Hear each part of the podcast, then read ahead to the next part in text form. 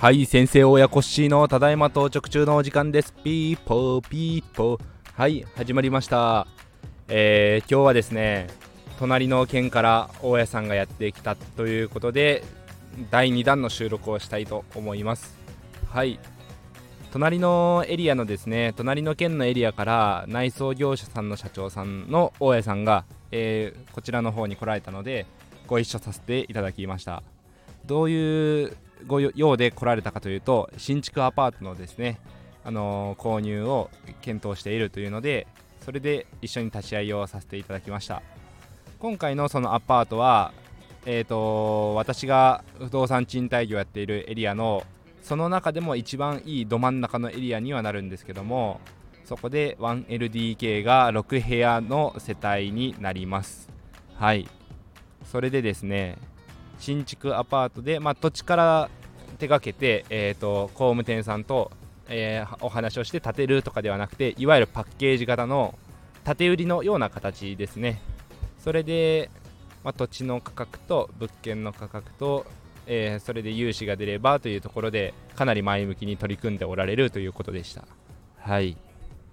間取りがですね、まあ、今回まだ建築途中という現場であの木造の現場を見させていただいたんですけども同じようなプランで、えー、他のもう稼働しているアパートがあるものですからそこの空室になった待機をした後のお部屋も見せていただいたんですけどもなんかいいですね。おしゃれなアパートです。はい。白がメインで明るくてスキップフロアの、えー、1LDK なのでちょっと開放感もあっていいですね。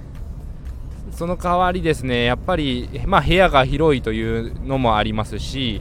スキップフロアで、えーとまあ、屋根の天井高が高いとかいうのもあるのでエアコンの効きがどうなのかなという心配はあるんですけども、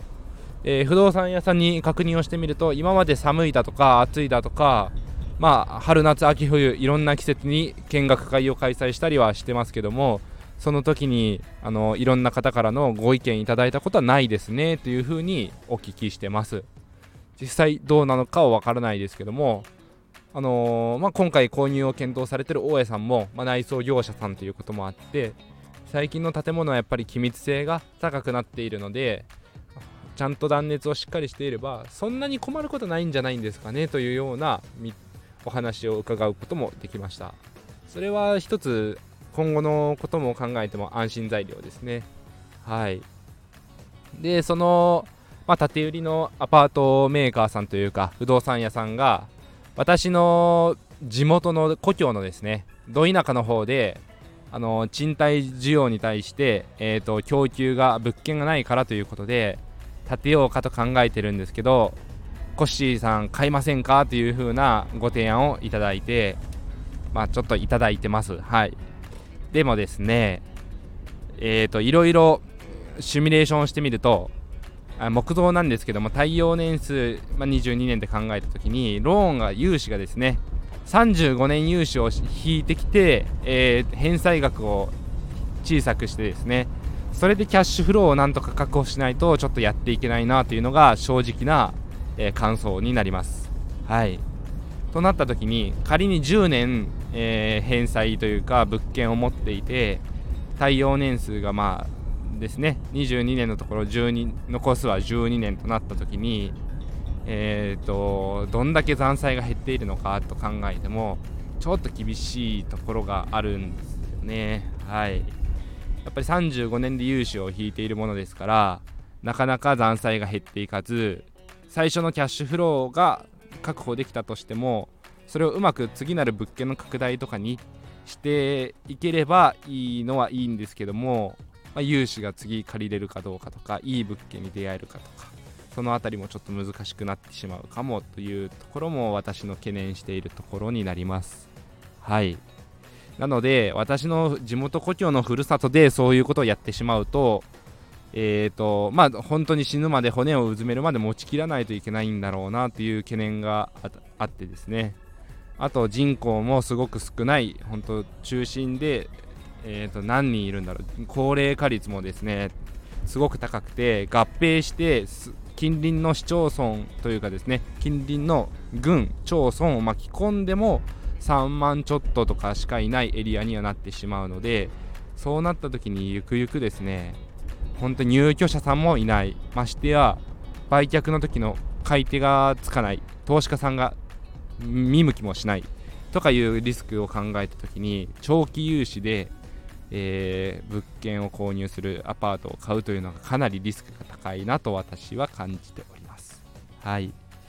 というところで私の地元故郷ふるさとでは絶対に手掛けられないなとは思ってるんですけども今回の隣の県から来てくださった大家さんが前向きに検討している物件に関しては本当にうちのエリアのど真ん中の本当に